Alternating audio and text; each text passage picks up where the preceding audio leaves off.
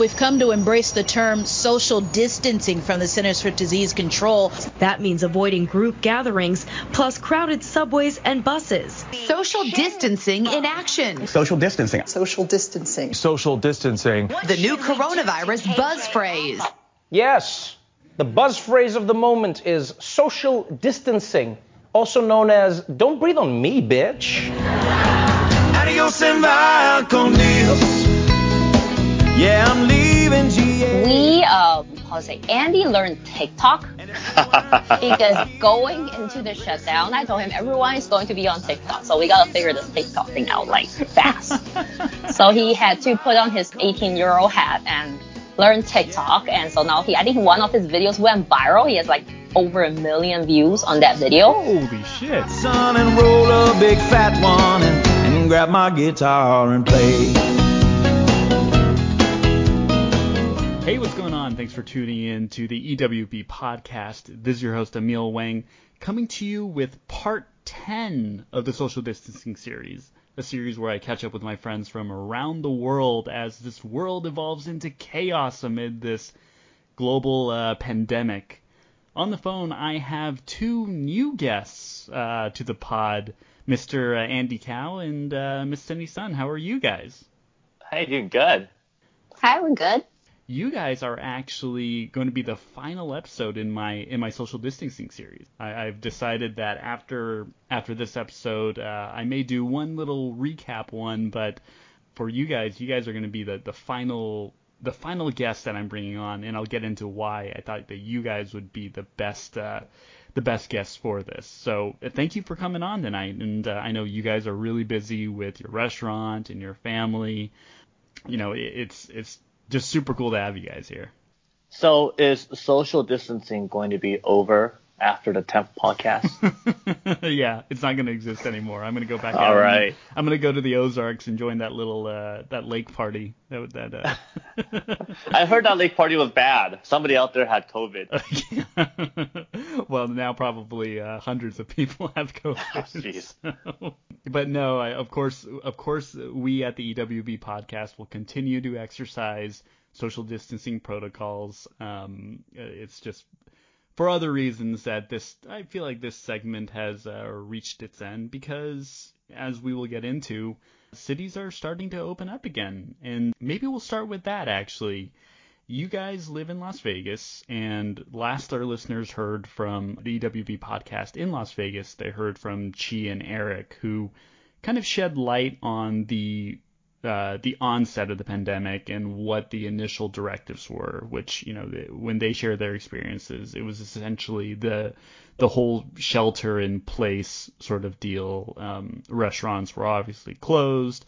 Uh, the strip definitely was closed, and um, and then shortly after that, you know, your mayor went on went on CNN and had a or yeah, it was CNN. Uh, and CNN. A, Anderson yeah, Cooper. Yep, had a very very famous interview where she offered you guys up as the quote unquote control group. In my eyes, you know, it sounded like tributes. But uh, since then, a lot's changed, and my understanding is that Las Vegas has uh, kind of moved into the phase two of reopening, or is it is it really just considered your phase one of reopening?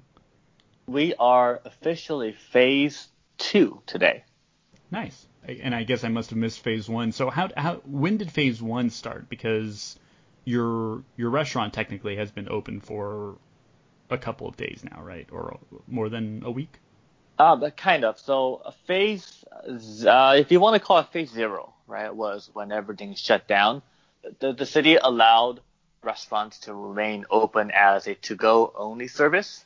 Mm-hmm. Um, and about three weeks ago, I think it was Mother's Day weekend. Is that three weeks? Uh, we transitioned into phase one, uh, which was very limited service in the restaurant, no bars. Every table had to be spaced out six foot apart, parties of five or less, um, and, and some other precautions. And this past weekend, uh, we transitioned into phase two, where bars can open in limited capacity. And as also part of phase two, casinos will open back up starting next week that that's a whole subculture in itself that just fascinates me. Like what like do you guys know what the guidelines are for you know, what a blackjack table is going to look like? Um, clubs, buffets, like all these things, all, all the things that make Vegas Vegas. Uh, there's a lot of rules that, that the city has given us, us in terms of, uh, if you want to say casinos. For the clubs, they will not be open as part of phase two. Um, it will be God. some other time in the future. I, I think those are just they are already a, a cesspool full of various things you can catch, and you know, now it's just even worse. Chlamydia um, on top of the COVID. I gotcha. It, it is. You get you get a two for one nowadays, actually. so let's let's talk a little bit about you guys. Um, for the listeners out there who aren't familiar with my, my friends Andrew and Cindy, they own the 50 uh, the Slater's 50/50 restaurant in Las Vegas, and this opened your restaurant opened I want to say two years ago now. We are almost at two years. and uh, this July, we will be two years old. That's awesome, and you, your restaurant's fantastic. You've uh, you've taken me and Michelle there before. The, the food is amazing. The you know the, the interiors look look awesome. And even you know the fine details like the videos that are playing on the screens are awesome. It's not just your you know your standard espn which i'm sure is on one one or two of your screens but you you know you hand hand selected the video that's playing on loop. And it's like a video at least when we were there is a video of like stupid human tricks or something like that which i thought was awesome and mesmerizing Ah, you're, you're talking about our Chive TVs.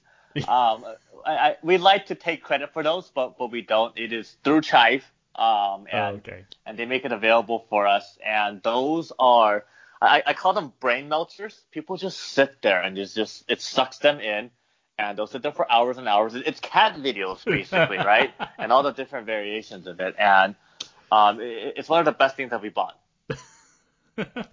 I'm surprised that you guys um had so much freedom when it came to making decisions about the restaurant because Slater's 50/50 is a franchise. It's uh, you know, it started in I want to say SoCal, right? And uh, where did it? It, it did. Yeah, it okay. started in 2009 um, mm. in Anaheim by Scott Slater, and uh, from there, uh, the very first restaurant was very successful, and so because of how it was, it was running, he was able to buy the space right next to his restaurant, blow out the walls, and expand the restaurant. And it just kept on doing well. He bought the space to the other side of the restaurant and blew out the wall, um, and and combined kind of three spaces into one big restaurant.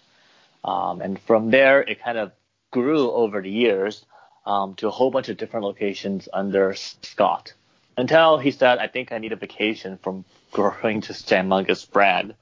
and so uh, he he started to look to get out of the brand franchise, and um, I, I, think that that's that's kind of what attracted Cindy and I to this. We we actually went as customers uh, to a Slater's 50/50 in Pasadena back in 2013, and we liked it.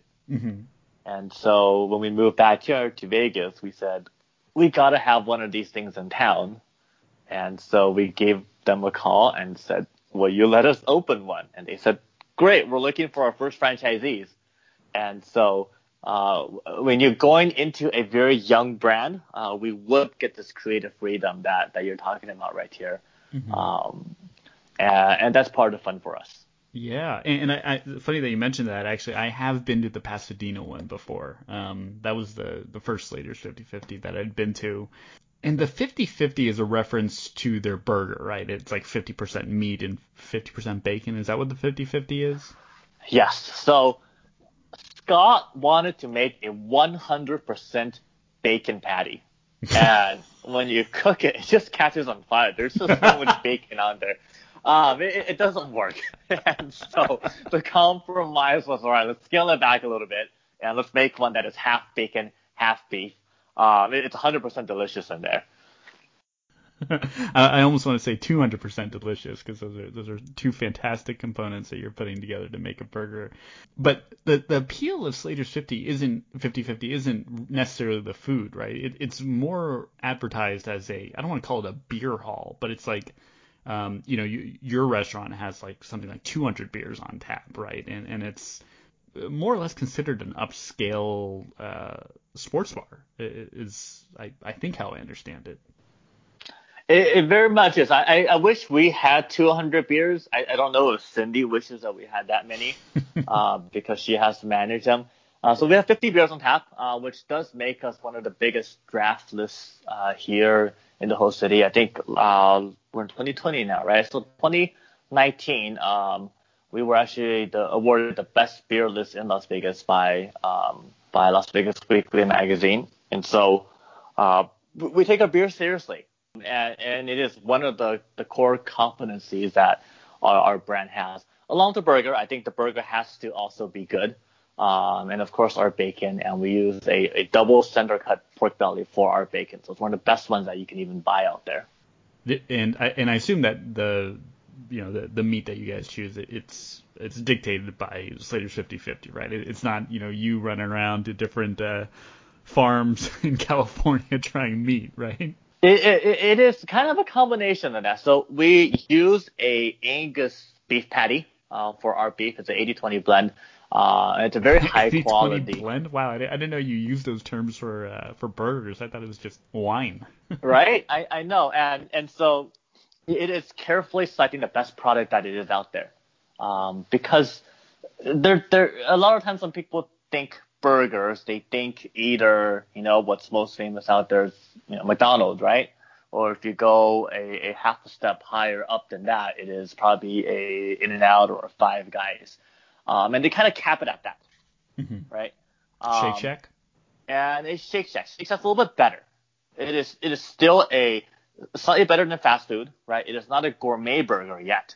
Um, it's simply due to the price point that they're at. Um, and at the price point, you can only get a certain quality of product. And to really go for the best quality product out there, um, and, and command a, a better experience, uh, that's kind of what we do here. Well, before we move on to the actual, you know, COVID experience and, and you know, running the restaurant, I, I do have one question for you because I because I live in Washington and we have a bunch of beer stops here. Do you have any beers from Washington on your on your draft list? Ooh, Cindy, I'm gonna let you answer that one. Ooh. Cindy is our beer, from... beer curator. Yes, Washington has a lot of good beers. Uh, actually don't think we have anything from Washington. We closest we probably have is from Oregon. Oh, which one? Uh, there's a brewery out there called Ninkasi oh, in yeah, Eugene. Yeah. Mm-hmm. Yep. Yeah, we do have a we we are yeah we do a lot of do some of their release parties. I think they have a fresh beer that is uh called Peach of the Maiden or something like that that's coming out. An IPA. Um, that's due to drop next week. It's a fresh brew, so we will be one of the first restaurants out here to to carry it because there's not many of us open right now um, that's doing draft beers. So uh, so that that one we're gonna bring on board. Uh, we usually have a tap with them for sure. Uh, I think we had a I think Alpine Alpine breweries from Washington if I if I remember correctly. Um, we had a we had a beer from them, but but we I think we took that off uh, a couple months ago. Yeah, bummer. Well, when this is all over, uh, I, I, and I know you guys have been to Seattle multiple times, um, but I, I do encourage you guys to come up to Washington and uh, we'll, we'll go do, do some beer tasting around here because there there is some pretty pretty darn good beer here and um and I'm not a huge IPA guy, but I, I would say the IPAs up here are pretty solid. So uh, reason for you guys to come back up here, and I'm sure it'll be it'll be tax deductible because it's research, right? It is. It's a business trip. We'll there call it that. there you go. there you go. Um, so let's jump into actually how Slater's 50/50 uh, survived this COVID thing because you know a lot of what we heard uh, and even before this whole shelter-in-place directive uh, started happening was a lot of these smaller businesses were shutting down because you know, frankly, a lot of people were scared and weren't uh, feeling like going out and eating, especially you know due to the risk of being out in crowds. So I'm curious with the likelihood of people needing to social distance, how did you guys first approach uh, the news? Did, did you guys already start planning to uh, kind of pivot towards this takeout only approach for a certain amount of time, or were you guys did you guys just cautiously dial back your business in anticipation for this? Um, I think I think we did anticipate going to takeout only uh, at some point in time. So uh, right before the governor issued the news for all, all of us to go to takeout only, about a week before that, many of the restaurants, you know, especially the bigger chains, um, have started already pivoting to you know takeout only and closing their dining rooms. And we also saw a significant dip in our our dining volume, you know, during those those couple days, and we kind of knew that this takeout thing is coming. Uh, and in all honesty, prior to the COVID shutdown, um, takeout really was not our strongest performing, I guess, not only in sales but we don't even perform very well in takeout because we put a lot of focus in our dine-in experience. The takeout usually came from what we call the third-party deliveries company. So, you know, Grubhub, Uber Eats, and DoorDash. And so they're kind of an afterthought. You know, it's kind of like, okay, you, you, it's kind of like a service that I provide. It's not really not so much of a, of anything that we put any focus on. So, so generally the quality of it was, um, and accuracy of it was left, you know, some room to be, you know, desired. It's not not very perfect. So we we kind of anticipated that we were going to go there, and and so we started pivoting about um, a week before the shutdown uh, by looking at you know various takeout supplies, boxes, and then uh, looking at what kind of program are we going to do, what kind of program are we going to use if if we were to go to an online ordering system because the great thing about the Grubhub and DoorDash and you know all these companies is they, they do bring customers, but they also take a very big chunk of commission. So you know right. they're not sustainable in the business model. They're okay as a side gig, but they're not they're not okay as putting all your resources to it. So so we ended up looking at a variety. Andy actually ended up looking at a variety of different platforms that's you know which one's reliable, cost effective, and things like that.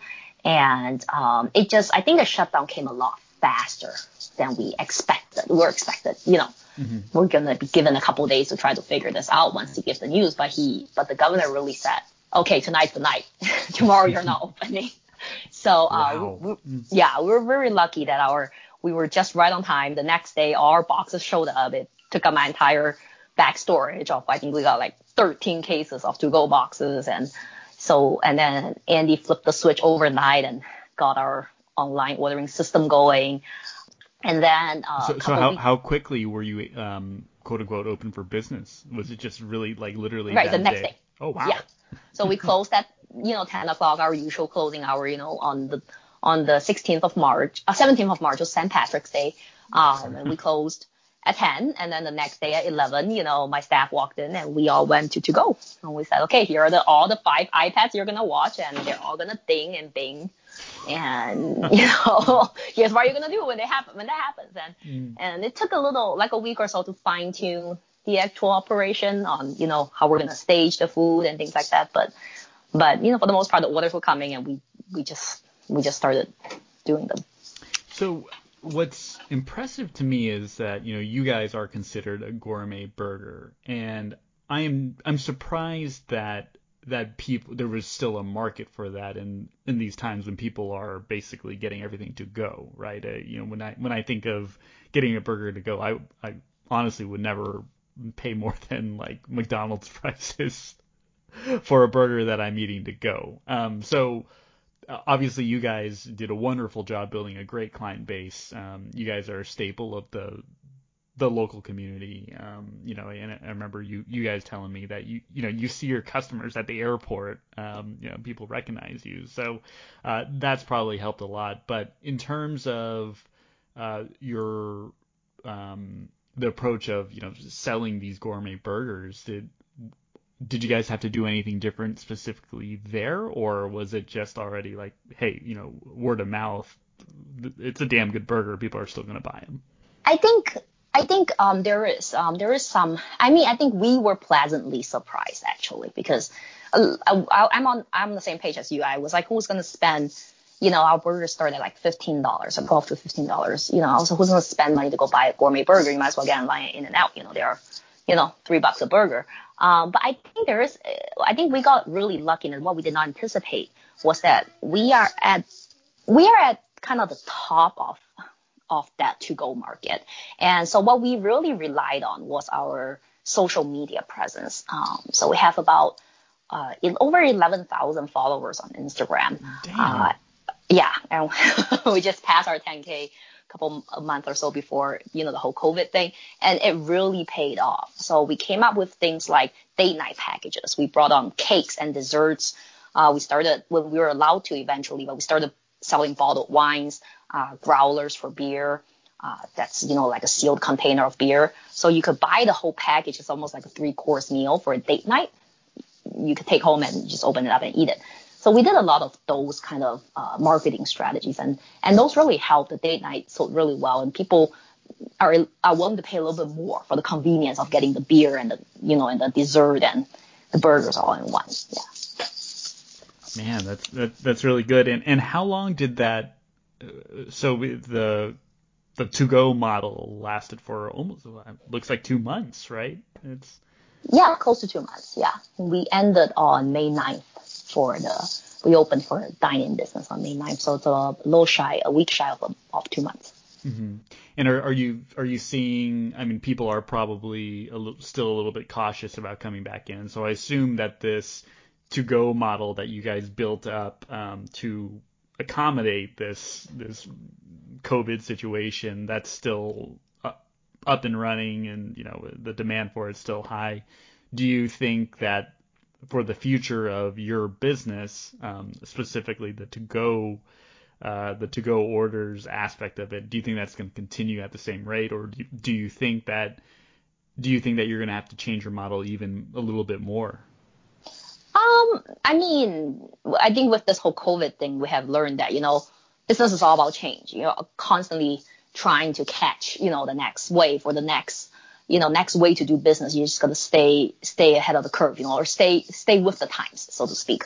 Um, but I think right now to go is still a very, very big part of our business now. And, you know, thankfully, you know, the, the, the best thing out of the whole situation is that we do do to goes a lot better now. It is part of our operation now versus back then it was just like an afterthought. So that's probably one good thing that came out of the entire, entire situation.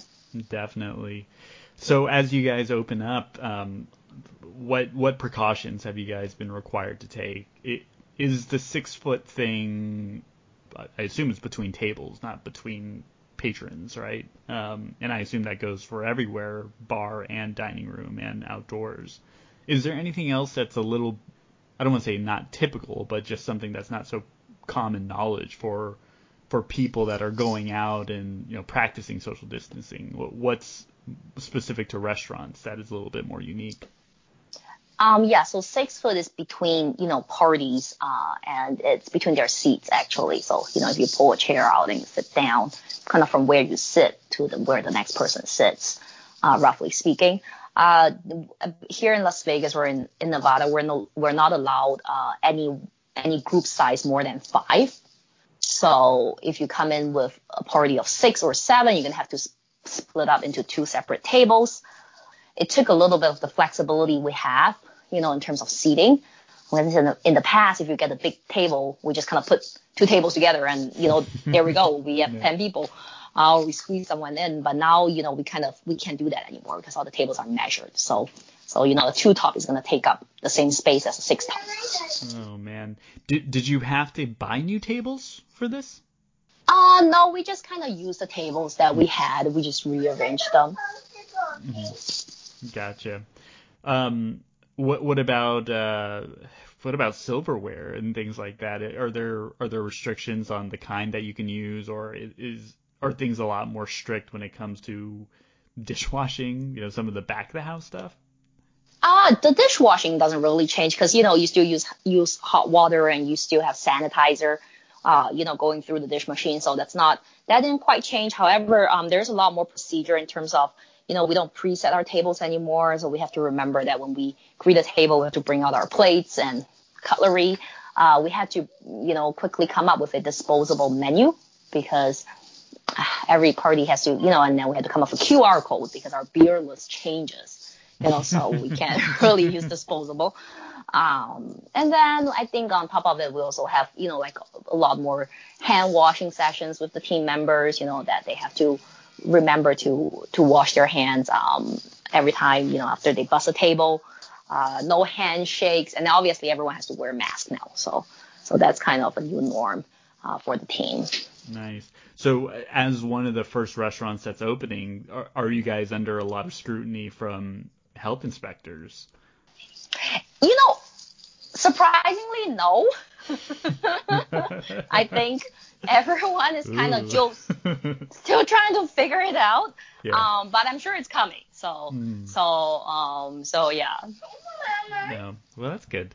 Um, any other thoughts? I mean, any other experiences from reopening? I mean, I, oh yeah, I, I wanted to ask you about the challenges. Um, you know, with uh, with two things. The first one being uh, pay, uh, and if you're not comfortable talking about this, that's fine. But a lot of what we've seen here in Washington is that people that got furloughed or laid off from their jobs are actually doing pretty well from um, you know from from the quote unquote stimulus, and also you know states have been pretty helpful in providing um, unemployment insurance. Has getting people to come back to work been challenging, or did you guys ever have to lay people or send people away when uh, when you guys moved to the to the to go model? Yeah, we had to uh, reduce our staff definitely during the to-go times um, because when it first started, you know, obviously the to-goes were not very busy. Uh, and then as business slowly picked up, uh, we actually started bringing our staff back before we even uh, reopened. So from the kitchen side, I think they were back to almost full schedule when we're about to reopen. And you know, from the server side, once we reopened, um, they they came back to full schedule. And um, you know, the new unemployment benefits and the federal stimulus, they does create somewhat of a challenge, you know, to to get people to come back. However, um, for the most part, you know, the majority of our staff is pretty, you know, they're pretty hardworking and they also want to eventually have a place to come back to when the whole stimulus ends. So so far we've been pretty successful getting our whole team back to back to work. And Slater's 50-50 takes care of their own, I'm sure. Uh, the other thing I wanted to ask about was for supply. Um, and it, you know, we've heard about the challenges of uh, of some of these meat factories uh, shutting down due to COVID outbreaks. Has that affected you guys in terms of getting meat for your burgers? Uh, yes, absolutely. Um, we we so that was like the other challenge you had to deal with on the week of opening because you know the governor said to open, but there were no beef. You know, we're a burger place, we need beef. Um, so I think right now ground beef is at almost what some places eight dollars a pound, some places twelve dollars a pound. It's incredible. Yeah, it's insane. Um, so we use um this Angus beef patty, you know, 80-20 Angus, Black Canyon Angus for our, our burgers. And, you know, and it kind of, it's a standard that needs to be maintained for the most part because that's what we advertise. Um, so I think on, on that day when we found out that a lot of these things are getting shorted, uh, I actually called up my supplier, which is one of the biggest suppliers, U.S. Foods, uh, food supplier in town. And, and they had about, you know, 80 cases of beef left in their warehouse. So I sent Andy to drive his van and pick up all of them. She was like, how many cases do you want? I was like, I'll take whatever Angus you have. And she's like, well, this is the only 80 cases I have. I was like, good, you know. So I was like, I'll be there How much meat is in one case?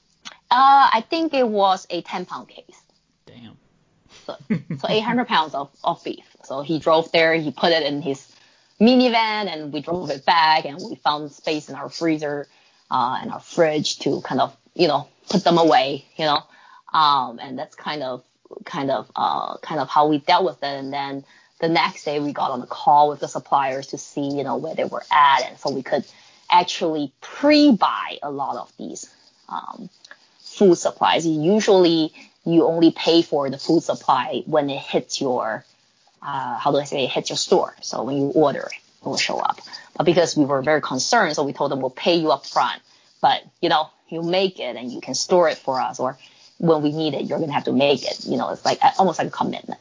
Um, because because we didn't know where the prices were going, and we also didn't know where the supply was going. So so we tried to do a lot of those to kind of buy us. I think right now we're at you know about two months of inventory with you know all these scrambling.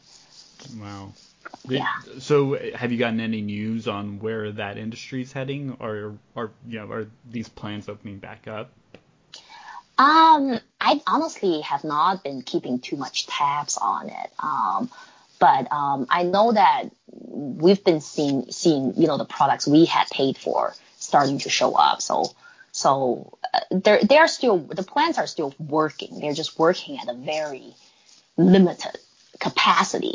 So hopefully they they would be able to come back. And a lot of the supply issues also came with the shutdown because when the shutdown happened, a lot of these meat plants and a lot of the you know food distributors had to throw away millions of food, you know, million dollars of food because all these restaurants were closing and they're not in business. And so all these food got thrown away. And so they had to adjust their their supply chain to meet what is the new supply. But it took them about a month to do that. And by the time they got there, everyone is opening, so so now they're all scrambling to try to come back. Yeah. We just have a lot of challenge getting like our 50-50 patty in house because it's you know it's half ground bacon, half ground beef, and this ground bacon is a very special product that not many people actually use or carry. So um, so it's been hard. You know, it's really only very few limited suppliers who are who are providing those. Who, who knew that ground bacon would be hard? I think you. I mean, it sounds sounds pretty straightforward. Buy some bacon, cook it, and grind it. right. Well, it's grounded before before it's cooked. And Oh, okay. he even looked looked at the grinder. He was figuring like if it comes down to it, we'll we'll grind it ourselves. just go just go to Costco and. And uh, just, just load it up with bacon. Well, so do you guys think that um, what do you think is the new norm going to be? Like when everything normalizes, like are is this six foot thing going to be very very long term for the you know for the life of your business, or do you think that as you know the vaccines are you know, are found and released, things are going to get more or less back to normal with obviously some more precautions with masks and you know the paper menus and whatnot. But do do you think that your your restaurant is going to operate at the full capacity that it that it used to prior to this? Um, I, I- can I can take that one. Um, there there's this this case of a new norm, right? And you know, a lot, a lot of times when we think normal, we think of what was it yesterday, or you know, in this case, I guess 2019. What did things look like? um, and and there is no norm anymore, right? The the only thing that's happening differently nowadays is that things are just changing a lot faster, and we just have to keep up with it. Um, you know, to to this point of do we does the social distancing go away? Um, will we be able to put all of our tables back in at full capacity again? Yeah, probably one day uh, when the time comes. Um, and you know, we we are we're, we're not the right people to judge when that is or what that looks like. I think there's a lot of really smart people out there, the scientists that are are going to make a call what when that right time is. Um, and and really all we can do as a business is you know comply with what they think the, the the right thing to do today is, and when the time changes, just move with that again. Are, are you guys seeing any additional um, obstacles that you're going to have to overcome over the next couple months, or do you think that you guys have made it over the hill and now it's uh, I don't want to say smooth sailing, but it, it, it gets a little bit more easy from here? especially in our town, uh, being a very tourist-based market, um, it, we have to see what happens when the federal stimulus ends. Um, right, right now, you know, people are uh, out of work, but they are still earning somewhat of a paycheck, um, and so it gives them the ability to to go out. And when this ends, and, and that dries up, and our our town hasn't started back up, essentially our our economic engine of tourism, right? Um, if that doesn't start back up, then a lot of people here in town will not be employed, and you know we are a beneficiary of the people who are employed locally to come out to eat, and so um, we're gonna have to see what that looks like.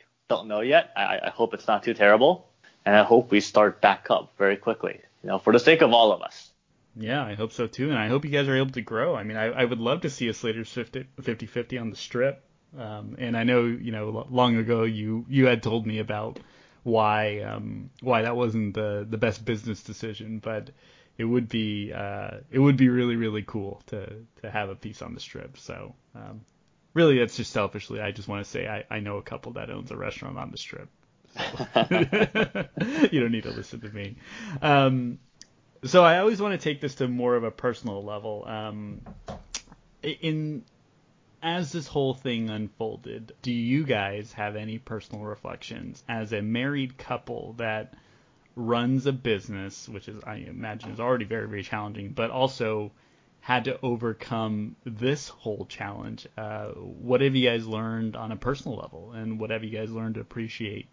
That's a very deep question. Um, so what what have we come to appreciate? I think you know when when when the whole shutdown occurred, right?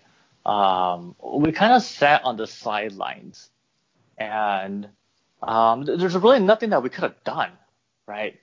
A, a lot of times you want to you want to be able to do something to help out, and we sell burgers, right? I, I don't I don't know what we could have done to make things better out there for whatever better meant. Mm-hmm. Um, but you guys have, I mean, you guys have done the match thing, the the seventy-five dollar match thing. Yes. So, uh, so, so yeah, the only thing we that. could have done, right, was was stick to what we are good at as a restaurant. And so uh, we we started this program uh, called Let's Go 50-50 to feed our frontline responders. Um, and it was basically partnering up with our community. Um, and we are a, very highly community-based restaurant. A bunch of our customers, you know, they, they come at the same time every single week, sit in the same spot, and order the same thing. And even during, you know, our shutdown to go times, they will still come at the same time, order the same food, and sit in the parking lot and eat that same burger. Um, it, it was just very bizarre, but that, that is who we are as a community restaurant. And so, you know, together with our community, um, basically every donation that they made, uh, dollar for dollar, we would match it, and we would go out there and feed all the people who are actually really doing something out there to to fight this coronavirus. Through to today, we are at over 700 burgers served to you know a whole bunch of different hospitals here in town, a whole bunch of quick cares. We fed them to police stations that are out there. We fed them to firefighters, um, and even going all the way to the people who look at work at the city department. You know, these people still have to maintain and run the city, even though things are shut down. These people still have to show up to work, and they can't work remotely. And so, feeding these people and reminding them that you know we are grateful that they're still going to work these days and taking care of us as a community. Yeah, and as, as a former Las Vegas resident, I, I, I think what you guys are doing is amazing and truly, really compassionate. I, I think a lot of the people in healthcare are really, you know, are and, and rightfully so, getting um, you know the spotlight of you know appreciation. Um, but you know, like you said, people who work down at the city are probably are still doing very very tough jobs and probably are on the receiving end of a lot of frustrated people. Uh, so for you guys to recognize that and be a part of your community to show them that you appreciate what they're doing is is truly remarkable. And, and I'm glad that you guys had that self self awareness to to want to help out. Any other personal reflections? Any um, you know in terms of running a business as a married couple, things you've learned about each other? Um, I think I'm I'm just I'm very thankful actually. You know, at the end of the, I have a very you know great team. You know, people that that I work with that work for us. Um, they all rose up, you know, rise up to the occasion, and you know, whatever we need done, they did it, even if they have never done it in their life before. You know, it was, you know, like my servers who when we first started, we were just doing two goes, and we're like, we're just going to do two goes. It's nothing much we can do, but you know, come the next week, they're like, well, we got a couple regulars coming ordering from us on Wednesdays and Thursdays, and you know this is my Wednesday people and this is my Thursday people. How do you how are you turning around regular customers with just phone calls, you know? But but they did it. You know, they still went out and did what they're supposed to do. You know, give the community some some sense of normal normalcy, I guess. You know, uh, to bring that to to the people and and also Andy, he he he pivoted really well. He was never really that involved in the restaurant prior to COVID because he had he had a he had a day job to go to. But now that he spends more time there, I think he learned to cook on the in the kitchen, and you know his cooking skill has improved exponentially. so um, yeah, so I can comfortably leave the restaurant in his hands and take a weekend off, and so it's it's been it's been it's been good. Andy, do you do you have any other anything else to add? I I I think only to Cindy's point of of seeing our team rise to the occasion, um, where everybody said, "Yeah, we'll do it, and we'll figure it out, and we'll go through it together." Um, and, and it was it was quite incredible to to see that and have you know everybody that you know rally around, uh, making sure we all make it through together. And I, I don't think there's anything more that I could have asked for. Yeah, I'm curious just because you know you, you, guys are managers at your restaurant, um, and for what I do, I'm somewhat in a management position. Uh, the, the whole idea of rising up during this time of you know of challenges and you know needing to be innovative and needing to you know uh, be able to pivot very quickly and adapt you know all these all the buzzwords that are being thrown out there uh, I, I can speak from my own experience that I was I was a lot more reactive than I would have liked to have been, and I was you know even now you know three months into this I'm still of kind of the the attitude of come on guys let's just let's let's just get this done where it, it's very very short sighted and not so much to um, what should I say not very empathetic to uh, the people I work with. Um, I'm curious, did you guys carefully plan any of this or read into anything or get tips from other restaurant owners?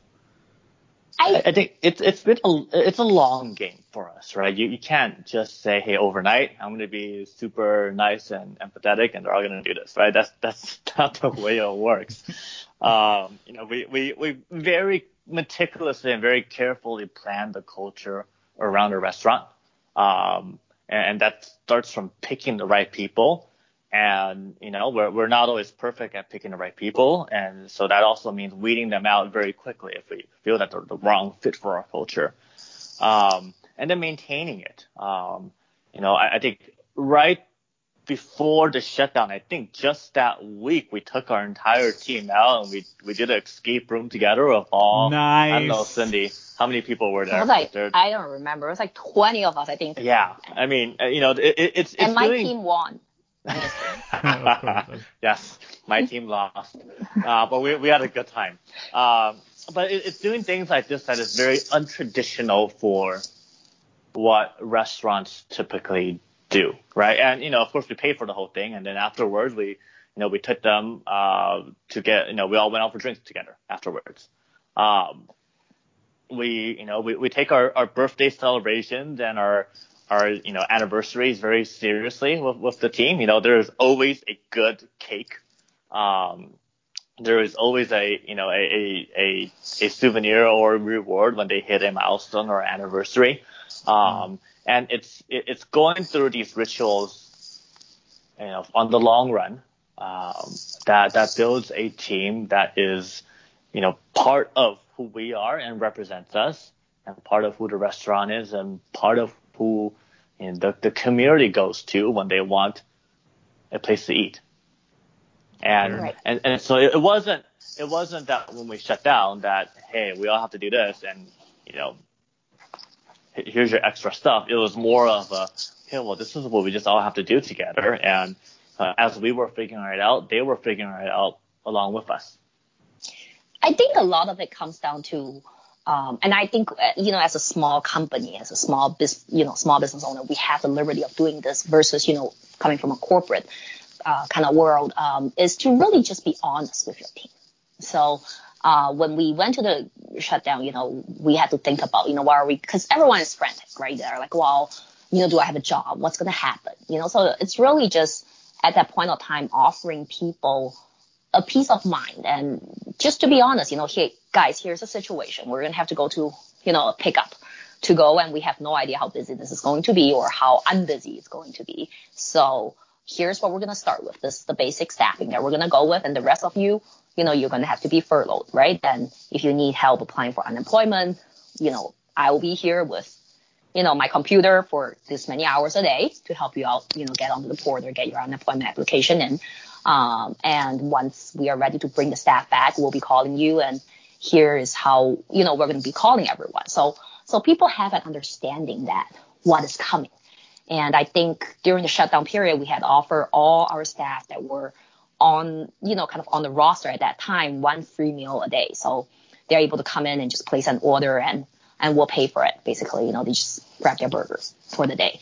Um, so it kind of kept people connected and, and to let them know that they still have a job. It's not that they don't. It's just that right now we're slower. You know, we have to cut some hours, but we'll be bringing everyone back. So, and it's really just being honest about that to, to, to your staff. And, and a lot of them for the, you know, in, in terms of like a temporary setup, they will understand and, and, and they'll stick around. Mm-hmm. So what I'm hearing is I'm I'm a shitty manager and I should learn from you guys. It's it's really cool to hear that you guys um you know what you said you know you you you've thought about the culture from you know step one and you guys had a uh, an idea of you know what kind of employee that you guys would work well with and in a sense you know some somebody that you wanted to help nurture and succeed. And and I think that really helps build a, a good workplace culture to survive this sort of thing. And I I really commend the two of you on that. Um for to wrap this up I I always love asking this but have either of you picked up any new hobbies uh since since this whole thing started? I, I would say the two of you are probably on the on the busier end of the spectrum than the the rest of us sitting at home all day. So I'm curious if you guys have picked up anything or watched anything.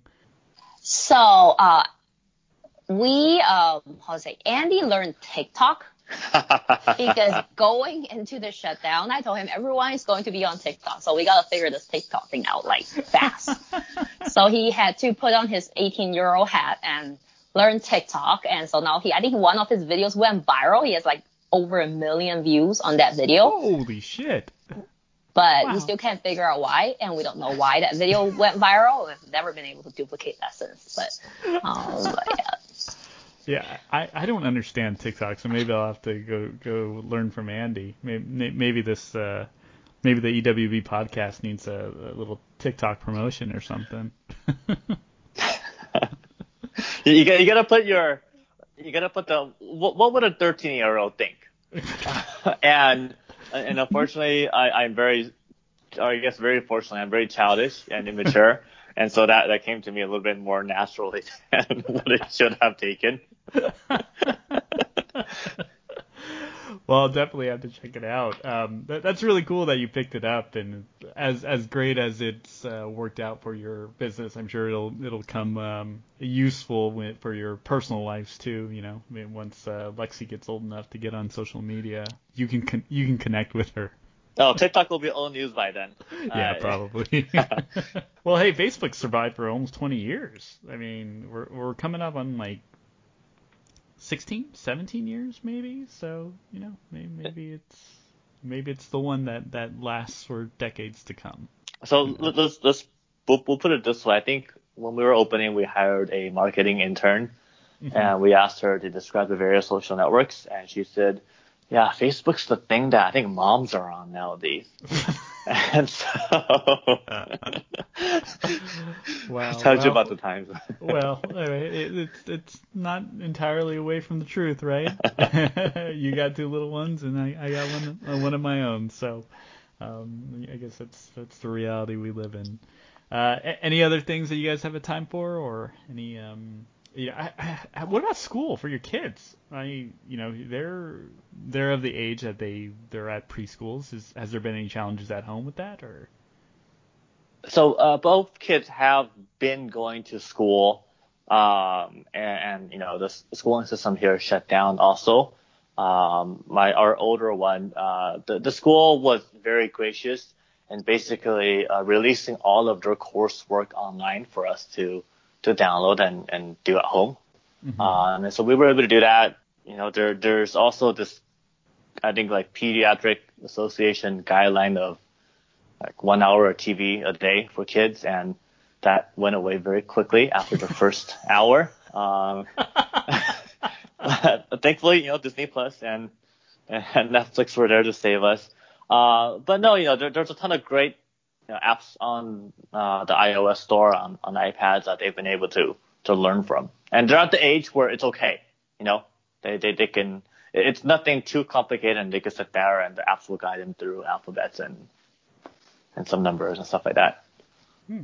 Well, that's good. I, I mean, I, I can't imagine you know needing to worry about a a child's education um, while juggling work. That I'm again, I'm so glad that Davis is only you know a couple months old and he's kind of at the point where he can you know he just eats, shits, and cries. and sleeps, of course. So, Pretty good life, actually. yeah, exactly. Pretty, pretty easy to manage. Well, thank you two so much for taking time to be on, and this this has been really cool. It, uh, you know, I, I've uh, I've wanted to hear your guys' story for a very long time, and I think uh, you know, hearing how you know you guys came into the business and how you guys survived this um, this craziness has been really inspiring. Thanks for having us on. Cool. Yeah. Thank you for having us. Yeah, and uh, Yep. you know we'll, we'll find some other things. You know the, the podcast isn't going away, just the social distancing series is. So uh, you know when things uh, mellow out a little bit, you know we'll have you we'll have you both back on for for something that's not related to work. Um, escape rooms. Actually, that is one thing I would love to talk to you guys about. And for the listeners out there, um, doing escape rooms with uh, with uh, Andy and Cindy results in a pretty high pass rate, unless you're doing that shitty Saw one downtown. That one. Yeah. Yeah. Well, thank you guys, and you guys take Thank care. you. Thank you for Toes asking in the water, ass in the sand. Not a worry in a world of cold beer in my hand. Life is good today. Life is good today. Adios and vaya con Dios.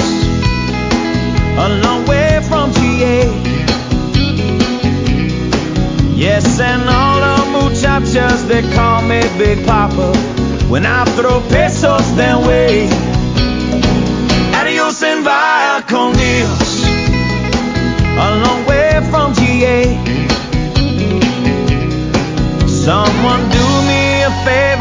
Pour me some Jaeger, and I'll grab my guitar and play.